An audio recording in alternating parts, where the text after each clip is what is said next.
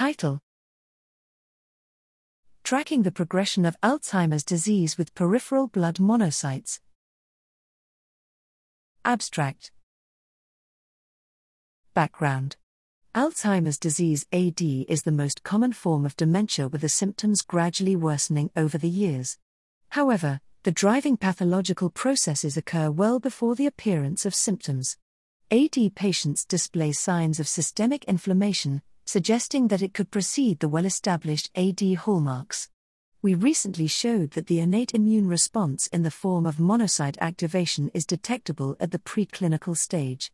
Objectives Our goal here is to characterize changes of gene expression in peripheral blood monocytes from patients at different stages of AD progression and validate potential biomarkers for a better prognosis and diagnosis of AD clinical spectrum.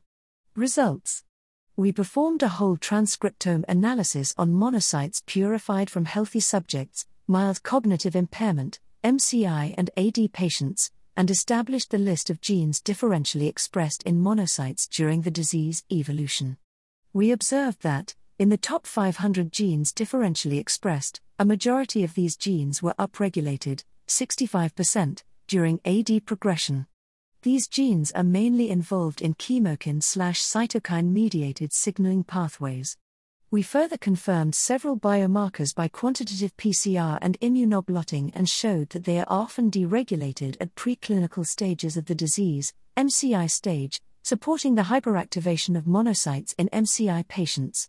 Perspectives our findings provide evidence that the preclinical stage of AD can be detected in monocytes using a specific set of biomarkers, highlighting the importance to study the early innate immune response in AD.